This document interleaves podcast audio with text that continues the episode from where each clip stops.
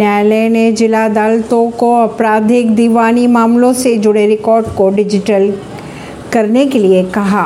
उच्च न्यायालय ने जिला अदालतों को आपराधिक और दीवानी मामलों से जुड़े सभी रिकॉर्ड्स को डिजिटलीकरण करने के निर्देश दिए हैं। उच्च न्यायालय ने जिला अदालतों को शीर्ष अदालत ने कहा है कि विवाद समाधान तंत्र में प्रौद्योगिकी की भूमिका लगातार बढ़ती जा रही है। न्यायमूर्ति कृष्ण मुरारी और न्यायमूर्ति संजय करोल की पीठ ने इस बात का ज़िक्र भी किया है कि उच्च न्यायालय की ई समिति ने 24 सितंबर 2021 को डिजिटल संरक्षण के लिए एक मानक संचालन प्रक्रिया जारी की थी। पीठ ने यह भी कहा कि सभी रिकॉर्ड्स का उचित संरक्षण और नियमित अपडेशन सुनिश्चित करने के लिए एक मज़बूत ज़िम्मेदारी और जवाबदेही प्रणाली विकसित की जानी चाहिए और इसे बढ़ावा भी देना चाहिए ताकि न्यायिक प्रक्रिया के सुचारू संचालन में मदद मिल सके पीठ ने यह भी कहा कि उच्च न्यायालयों के रजिस्ट्रार जनरल यह सुनिश्चित करेंगे कि आपराधिक मुकदमों के साथ साथ दीवानी मुकदमे के सभी मामलों में